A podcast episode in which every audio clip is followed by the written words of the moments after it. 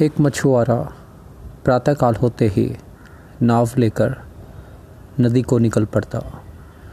अभी दूसरे मछुआरे जाल बिछा ही रहे होते कि वे नाव का रुख मोड़कर वापस तट की तरफ़ आ जाता।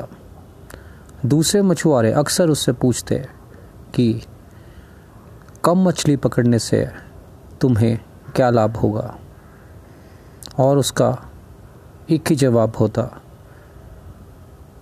मेरी गुज़र बसर सही ढंग से हो रही है। ये मछलियाँ ही मेरी आजीविका हैं।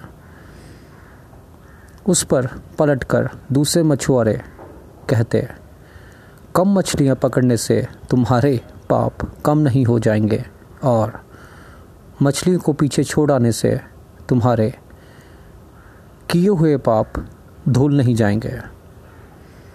उस पर यह मछुआरा कहता, मछलियाँ पकड़ना मेरा कर्म है और मछलियों को पीछे छोड़ आना मेरा धर्म। ज़िंदगी में ऐसा कई बार होगा कि आपका कर्म और आपका धर्म दोनों एक दूसरे के सामने आ खड़े होंगे। हो सकता है कि इनमें टकराव भी हो। आपको सदैव ये याद रखना है कि आपका धर्म आपके कर्म से ऊपर है। कर्म समय की मांग है और धर्म आपका आचरण।